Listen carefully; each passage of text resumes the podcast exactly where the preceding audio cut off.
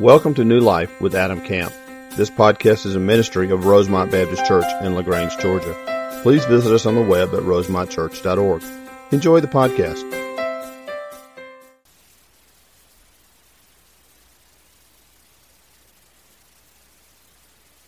Impact our lives. And Father, I pray that you would be honored and glorified by all the things we say and do.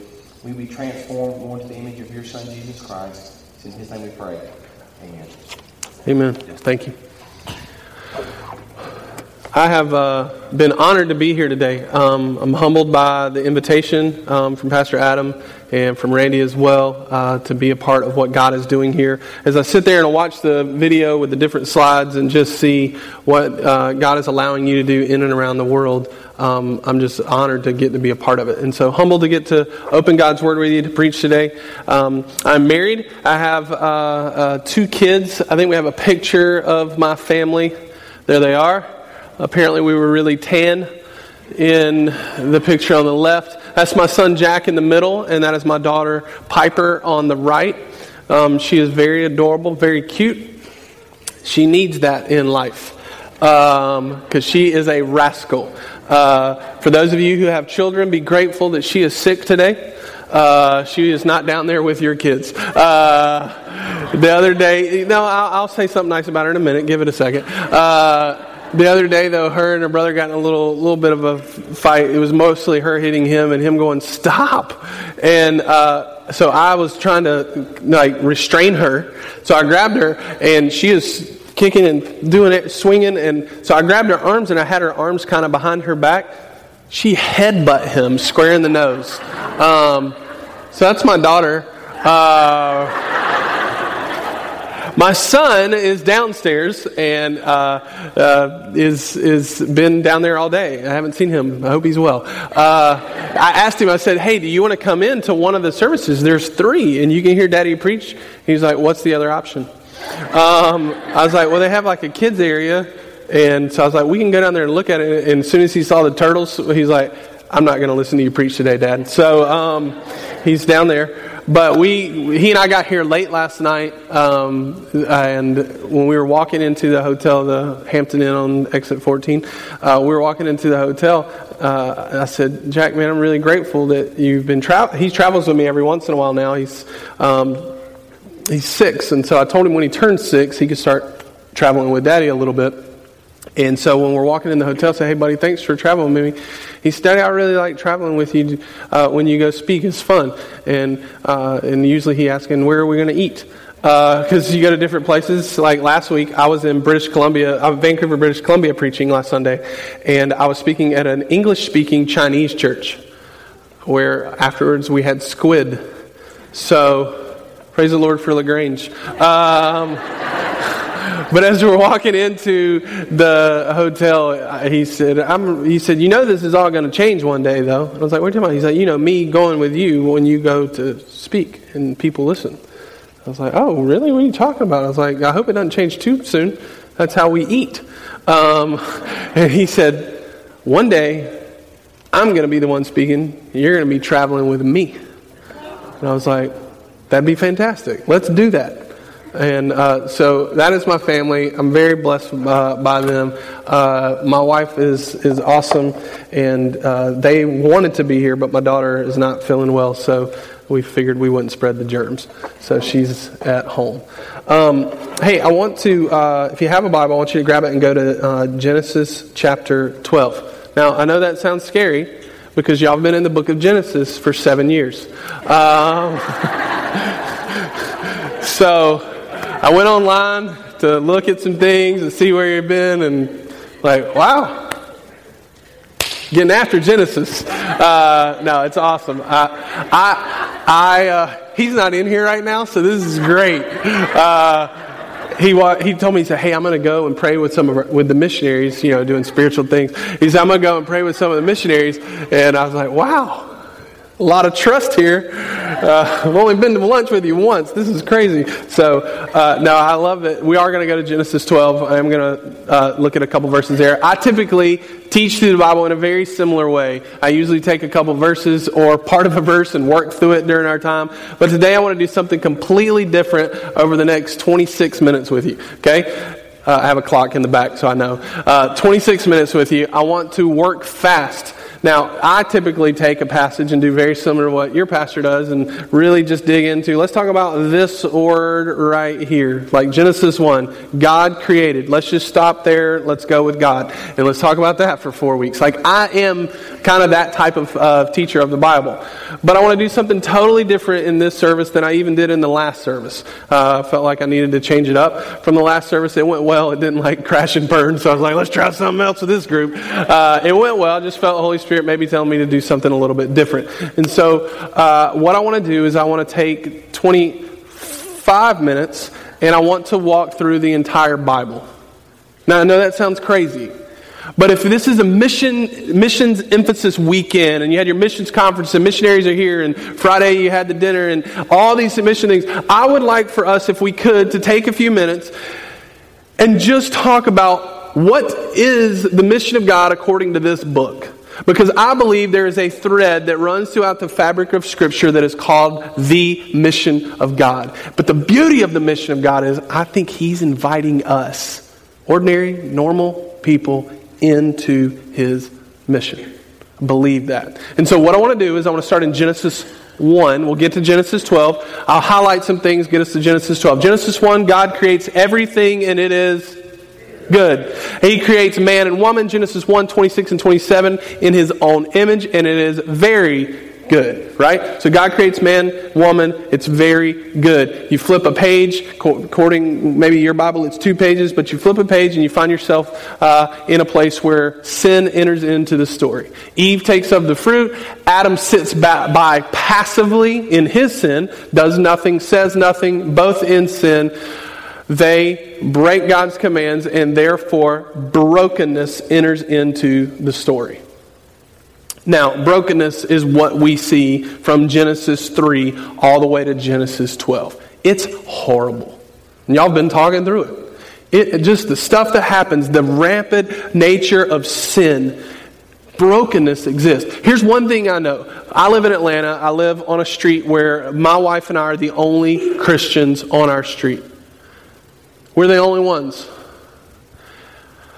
Three different nationalities represented on my street. The neighbors across the street, uh, Muslim neighbors who, uh, at their daughter's wedding, invited us to go to their wedding. So we thought, wow, that's, you know, I feel honored that they'd ask. They know exactly what I do for a living. They know that I write books about Jesus being the way to God. They know all that.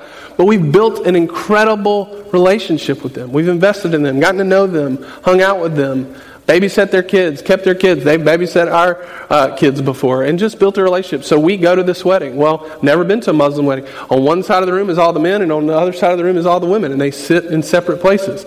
But I guess that they decided to honor my wife and I and they let us sit together, but we sat kind of in the middle. And they called it the table of honor. When we got there, they're like, "Oh, you're the you're the you're at the table of honor. You're the guest of honor." And we're going, "This is unbelievable." So we sat there, incredible food, kept bringing the food, kept bringing the food. Like you eat during this whole ceremony. It was awesome. That's fantastic. I don't buy into the belief system, but that part. We call that a covered dish meal at the church I grew up in. But but we're sitting there and Uh, everything is in a completely different language. I don't understand anything. We never understood anything except when they said table of honor, guest of honor, and they took us and we sat down. Until the part in the sermon, or not sermon, in the part of the ceremony where they said, and now, and I thought, that's in English. Huh, wonder who they're talking to. And now, the neighbor will speak.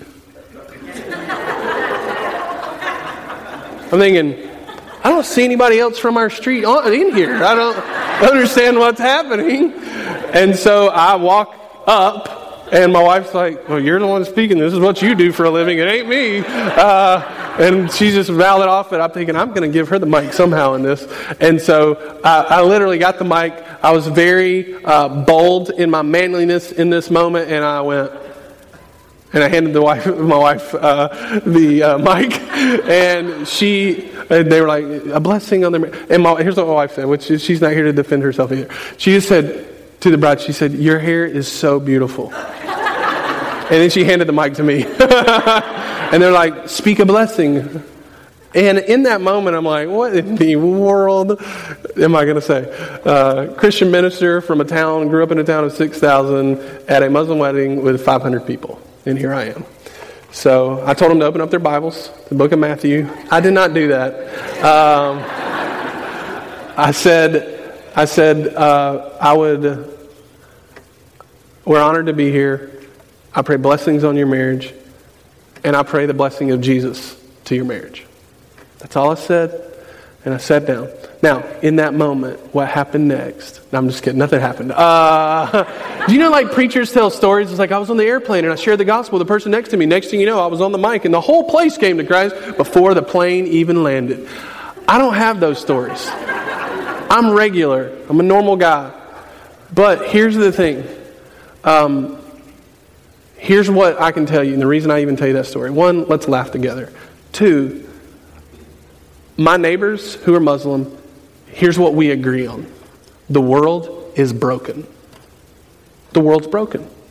My neighbor, uh, uh, Drew, who doesn't believe in God or any type of God at all, he and I agree that the world is broken. Scott and Tracy, we believe that the world is broken.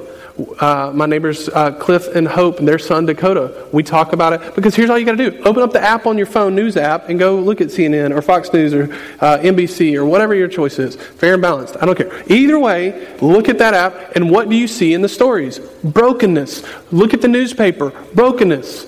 Watch the news. Brokenness. There's crime, there's cheating, there's lying, there's war, there's pain, there's hurt. That's the world we live in. That's Genesis. We see it in Genesis. We see Genesis three. We see the brokenness begin to take place. But here's what I love about our God. He doesn't sit back apathetically. No, he aggressively and boldly steps into the story. Genesis chapter twelve, verses one and two say something. And this is where we'll, you're going, gosh, man, you are really far into this time period that you've got to speak and you have not gone through the Bible yet. It's about to speed up. Genesis twelve, one and two. Now the Lord said to Abram, go from your country and your kindred and your father's house to the land that I will show you, and I will make you in a, into a great nation, so that you will be a blessing. I will bless those who bless you, and him who dishonors you I will curse. And you, all the families of the earth, shall be blessed. And this is where it talks about the descendants of Abraham. Right? Father Abraham and many sons and many sons said Father Abraham, right? Like, this whole lineage starts through Abraham. But what you can look at is here. God says, I'm going to bless you, Abram, so you can be a blessing to the nations. But there's a thread, that thread of the mission of God that's coming out. Because from there, if you follow the bloodline of Abram, where does it land? Jesus. It lands on Jesus. So even in this passage, there is the pointing towards this gospel, this good news, that there is one who is coming, who is going to take what is broken and make it whole. It's going to take what is old and make it new. It's going to take what has no purpose and give eternal value and purpose. That Jesus is coming. You will be blessed.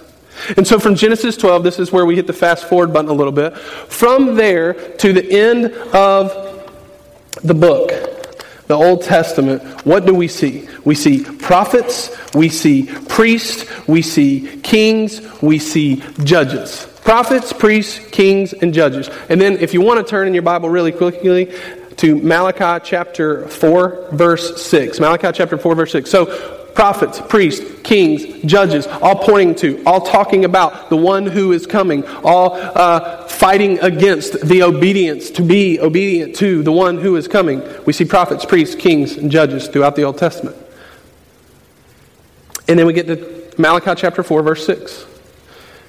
This is a verse that if you're wanting to go into the Christian coffee mug making business, do not put this verse on the coffee mug.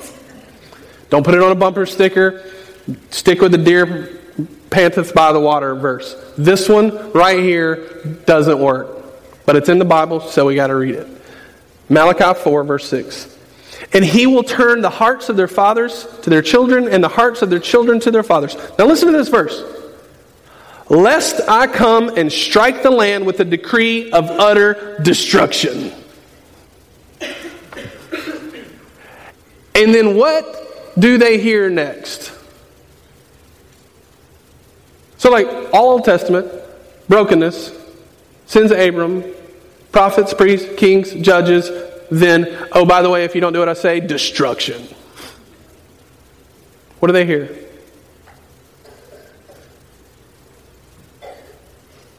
Exactly. Silence. For four hundred years. No prophets they speak of. No priests, kings, judges speaking for the Lord. They hear nothing for four hundred years. Can you imagine that? Don't do what I say. Destruction. And by the way, now I'm going to be silent. For four hundred years. And then the silence is broken by the cry of a baby. In a cave in Bethlehem. Jesus is born. I love the humility in which he enters into the story. Could have come with armies, could have come in parades, but no, he shows up in the humility of a babe. And then Jesus lives the life that you and I could not live. A life that no prophet, no priest, no king, no judge lived. A life of holiness and perfection. Then he dies the death that we rightfully earned because of our sin. This is the gospel, by the way. Then he conquered Satan, sin, and death on our behalf. And he offers forgiveness and grace.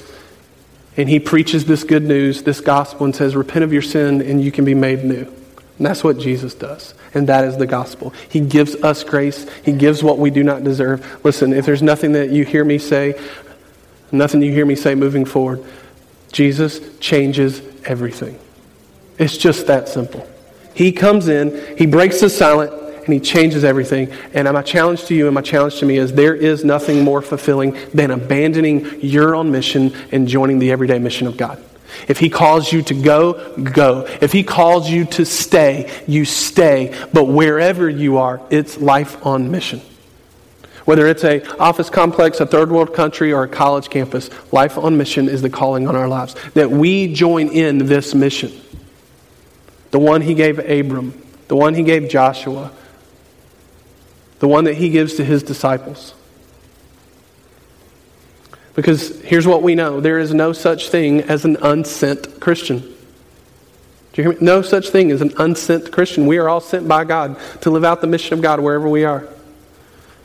John twenty, twenty-one says, just as the Father sent me, so I send you. So if we're called to be like Jesus, he was sent. He looks at you and he looks at me. He says, just as I was sent, so I send you. Then Matthew twenty-eight, nineteen. Go and make disciples of all nations. And then Acts one, eight. You'll be my witnesses in Jerusalem, Judea, Samaria, and to the ends of the earth. Do not those passages sound really similar to one in Genesis chapter twelve, verses one through two? I'm going to bless you so you can be a blessing to the what? Nations. I want to take you, ordinary you, and I want to pour into you so that you can then go out with the mission of God. This good news that there is one who has come. So that my neighbor across the street can hear, no, there's one who's good. There's nothing you have to do to earn it.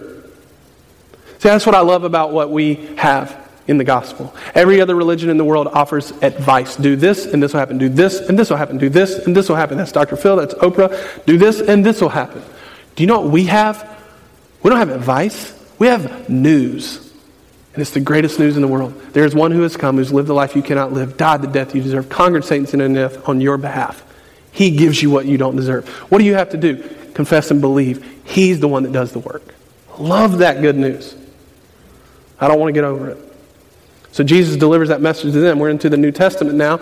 And there's a guy by the name of Peter. Was he an extraordinary, unbelievable, gifted guy?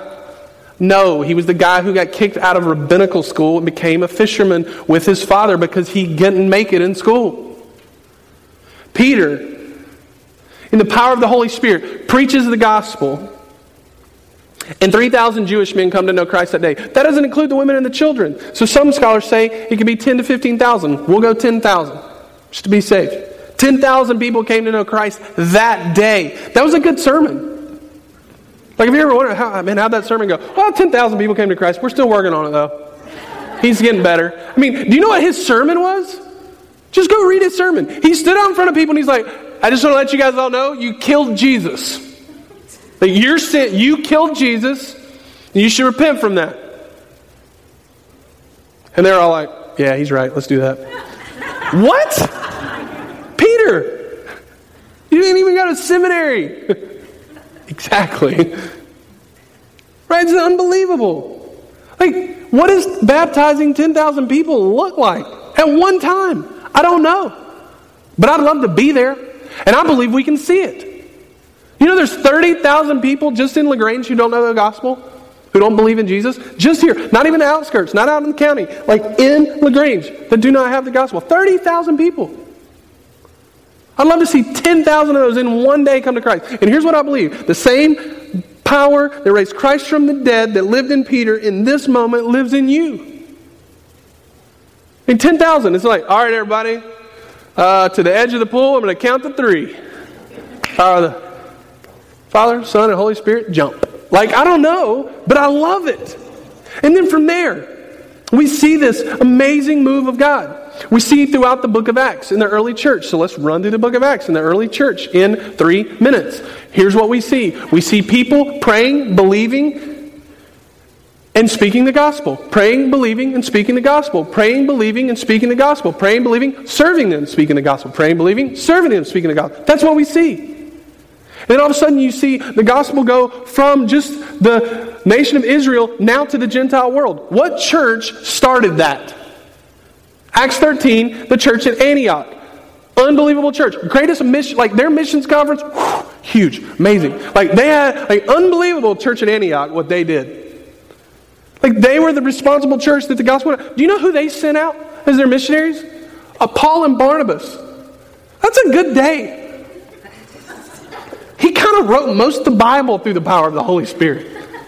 Like, this is unbelievable, this church. But here's the question I have for you. This amazing church sending out missionaries, they're responsible for seeing Acts one eight kind of fulfilled. Like you see it through this church. Who started that church? Silence. Because you know why there's silence? We don't know. Here's what we do know. Study your Bibles. We know this. The apostles, those who like got like the major, amazing training with Jesus himself, weren't even there. They had not even reached that place yet. So guess what? The church in Antioch was not started by the all-star, rock star, we've been with Jesus guys. Not against those guys. Pretty good. Pretty happy with them. Like unbelievable. My point is this. Many scholars, uh, my good friend David Platt, who's a scholar, says, most likely it was farmers who had no formal training.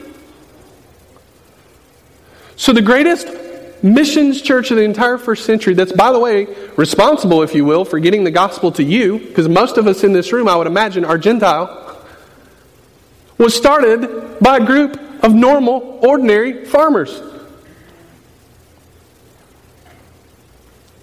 What's my point? If we're going to see a move of God across North America, it's going to be on the backs of everyday, ordinary people like me and you. You don't have to be a preacher. You don't have to be a teacher. You don't have to have an... Uh, by the way, you guys, totally unfair. You've stacked the deck here. You have three ladies who can sing unbelievable... I was sitting there thinking, that's not fair. Like, that's totally unfair to every other church in LaGrange, in Georgia, in Alabama, and everywhere else. All three of them. But you don't have to be able to sing like that. I'm sure these farmers probably didn't sing all that great. Like, who was the worship band that led worship there? What albums did they come out with in Antioch? You don't know the name of it. I don't either. What books did the guy that started the church in Antioch, what, what books did he write? We don't know. But we look and we go, this church responsible for the gospel literally getting to right here. Unbelievable. Who are those people today? Nameless, faithless, nameless, faithful, not faithless, faithful followers of Jesus. These are lawyers, moms, FedEx workers, baristas, C E Os, teachers, farmers. That's who this is. And so when we look at this grand map of the world and you go, how in the world are we going to get the gospel to the four point seven billion people who don't have it? Here's where you can start. There's thirty thousand people here who don't have Christ. You may have been wondering, why in the world are we putting a pin where we live on the map? The government knows enough about us already. Now the church has got to know where I live. All right. The reason this is up here is this. Where do you start in this grand scheme of this map until God calls you to go somewhere else? Uh, I love it. I don't know who lives here, but these two people, you guys live on the same street. And then right around the corner in your neighborhood, they live on the same street. What about that circle? Are there any people of the thirty thousand who don't have the gospel? Okay, start there. Maybe in Antioch uh, begins. Right here. And I know, like, over here you're going, man, I don't know, Long Cove Drive. Whew, nobody's out there. No, you are. You are, and you have the gospel. I don't know who these, where you live, but, but I'm telling you this, thirty thousand people can't fit in this building. Because it's not about what the seating capacity of this church is, it's about what the sending capacity of this church is. And you're sent, there's your spot, go for it. That's what happened with these farmers in Antioch, but from there, what happens? The year forty-two, then Mark goes to Egypt. This will be fast. The year forty-nine, Patrick then goes to Turkey. The year one seventy-four, we see the first Christians reported in Austria. By the year two eighty, there are reports of churches in northern Italy. And then by the year three fifty, there are thirty-one point seven million people who claim Jesus is Lord. What? That's insane. Like exactly what God said He was going to do through these ordinary fishermen, Peter. I mean, he's just doing it. And in the year four thirty-two, Patrick then heads to Ireland. Ever heard of him? We celebrate him in March. Interesting how we celebrate him. We wear green, we pinch each other. You know what the guy did? He was wrongfully enslaved in Ireland, and by this might blow some of your minds. He wasn't Irish. He wasn't Irish, he was English. Enslaved there, God breaks his heart for the people, so he goes back as a missionary, and during his time, he planted seven hundred churches. This was a slave, former slave, who planted seven hundred churches. Year six thirty-five, reports of missionaries in China. The year nine hundred, first missionaries reach Norway. The year twelve hundred, the Bible had then been translated into twenty-two different languages. I'm grateful for that. The church I spoke in last week, within a ten-mile radius of the church I spoke at last week in Vancouver, uh, two hundred twenty languages are spoken. So praise the Lord that the Bible in the year twelve hundred had then been into twenty-two different languages. And then I need some help here. In the year fourteen ninety-two, Columbus sailed the ocean blue. Yes. And with it, he brought the Holy Scriptures to the Americas. And then in the year seventeen seventy-two, Daniel Marshall started Kiokee Baptist Church just seventeen miles outside of Augusta, Georgia. By the way, that'd be the first church in Georgia. It still exists to this day. I preached there two years ago. And then some forty years or so ago, there was another church that was started called Rosemont Baptist Church. And then on August the twenty-third of two thousand fifteen, here you and I sit. That's Genesis twelve to right here. I lied to you. I told you the whole Bible and all of church history. I did my best. Adam will get out of Genesis. So, how does that practically look in the everyday life? How are we going to live that out where we are? How are you going to join the mission? Because here's what I'm telling you. The mission of God is on your shoulders. Adam, Randy, the guys who lead this church, yeah, they've got to live mission where they are. But do you know what their role primarily is in this church? Ephesians four says they are to equip the saints to do the work of ministry. It's on you. It's not about the seating capacity in these buildings as much as it is about the sending capacity of where you can go. So where do you go? If God calls you to go to Zambia, if God calls you to go to South Asia, if God calls you to go to New York, you go. But for now, this is where you are. You make disciples right where you are. Know your neighbor's name. Get to know their story. Share the gospel with them. Love them. Have them into your home to eat meals with you.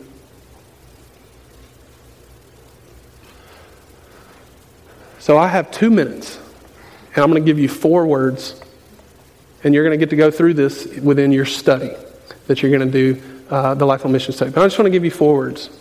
They all start with I, so it's easy. Identify, invest, invite, and increase. Identify, invest, invite, and increase. One more time. Identify, invest, invite, increase. Identify the people around you that God's called you. Who are these people? Who lives on your street? Who coaches the team that you uh, is your rival in the rec department here? Who is it that God is putting in your path to share the gospel? We always think, oh, I've got to add something to my life to live on mission. No, I think sometimes if we just identify and we intersect the gospel into everyday life. Number two, invest. First Thessalonians two eight says, not only did we share with you the gospel, we shared our lives with you as well.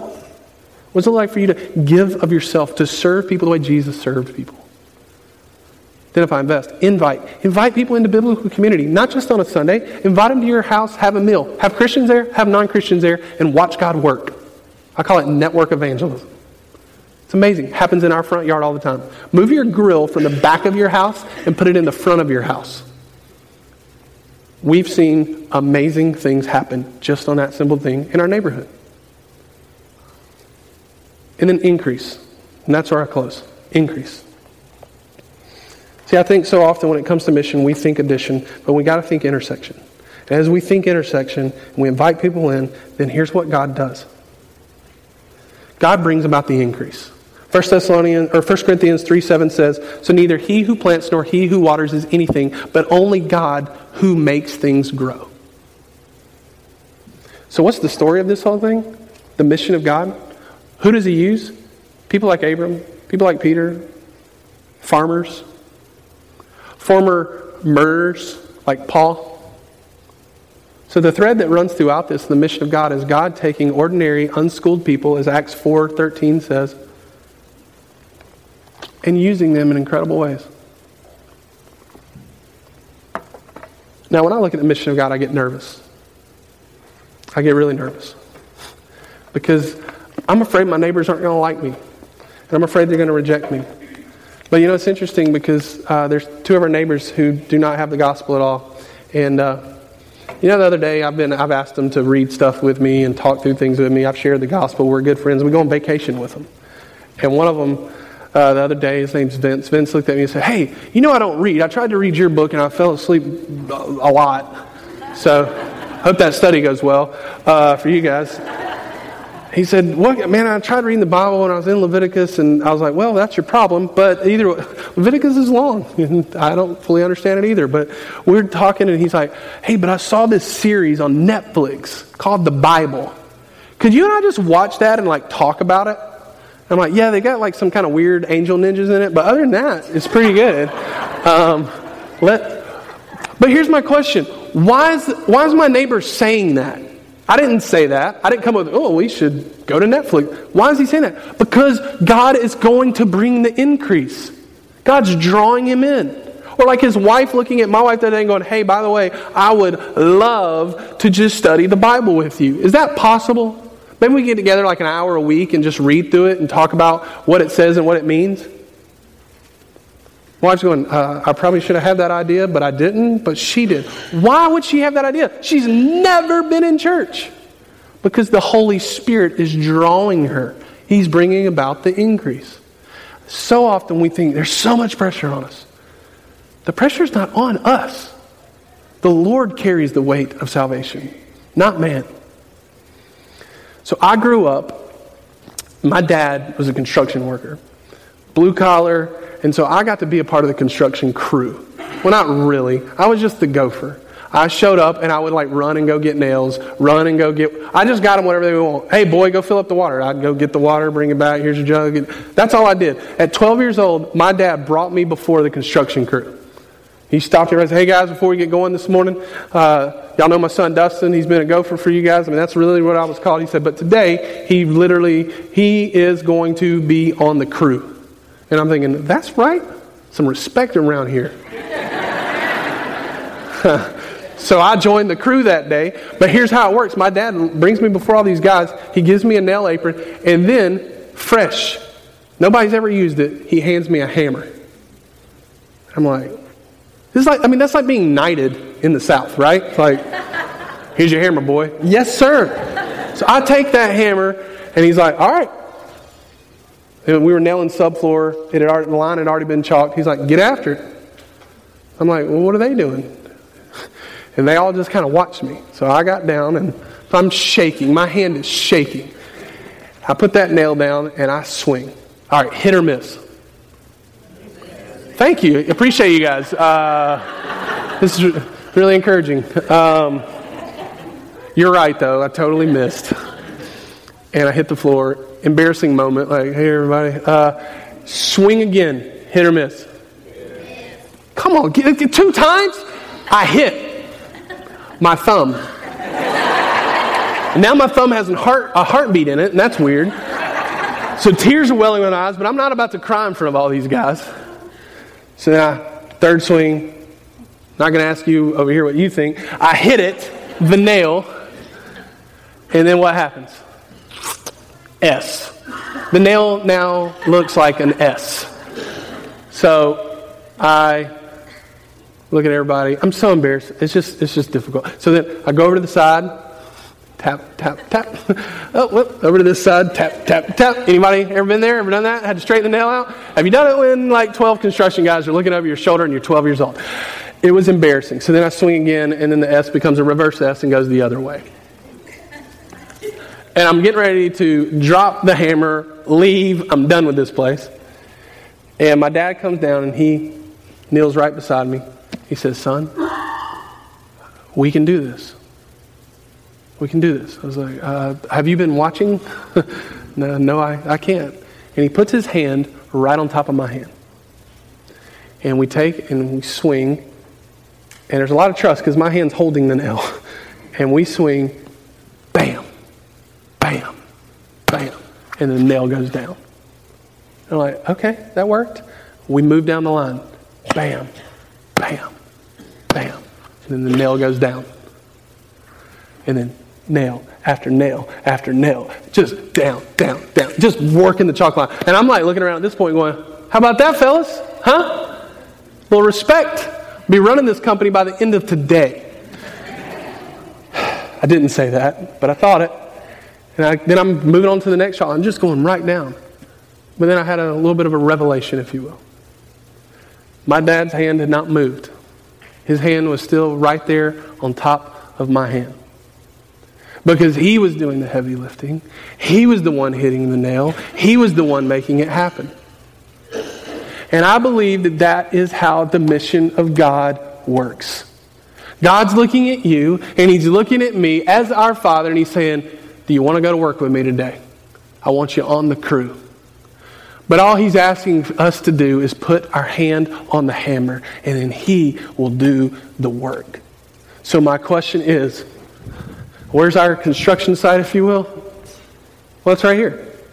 Now, if God calls you to go, then you go. And guess what? You just went to a new construction site. The hammer's no different. The Father who's putting his hand on it's no different, whether you're here or there. So what is it like for you to identify, invest, invite, and then for God to bring about the increase and do the work? So my question is, do we want to go to work with our dad? What does that look like where you are? Knowing your neighbors' names, investing in their lives, inviting them to be a part of things, and then watching God hit it every time the way that only he can do. That's my prayer for this church. Let's pray. Father, we thank you for your kindness that leads us to repentance. We thank you that you allow us to be a part of your story, that you have invited us to go to work with you, Lord, and the encouraging thing in our hearts and the encouragement that I have this morning is this. You are working. You're at work, and you're simply inviting us to join you in that work. Lord, my prayer is, is that we would accept that invitation, that we would join you in this incredible mission that you've given us right where we are. That we would boldly and bravely take hold of the hammer, and we'd identify those around us. Help us do that, Lord. Show us what that looks like. I pray there would be surrender in us today.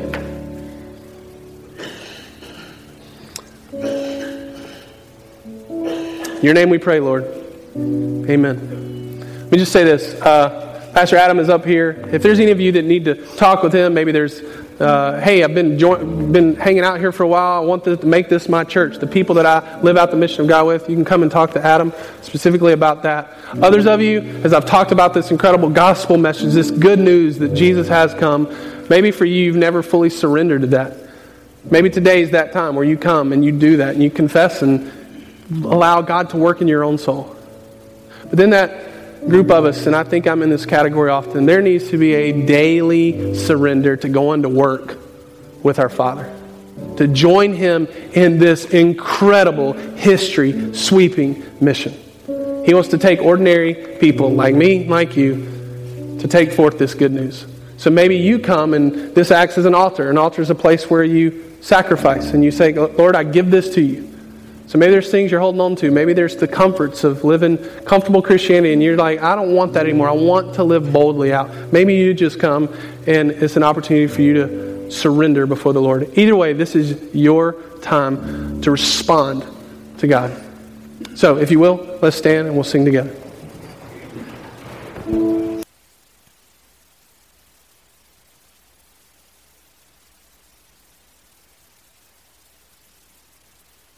Thank you for joining today's sermon. We would love to hear how today's message blessed you. Use the Contact Us link on our website at rosemont church dot org. God bless.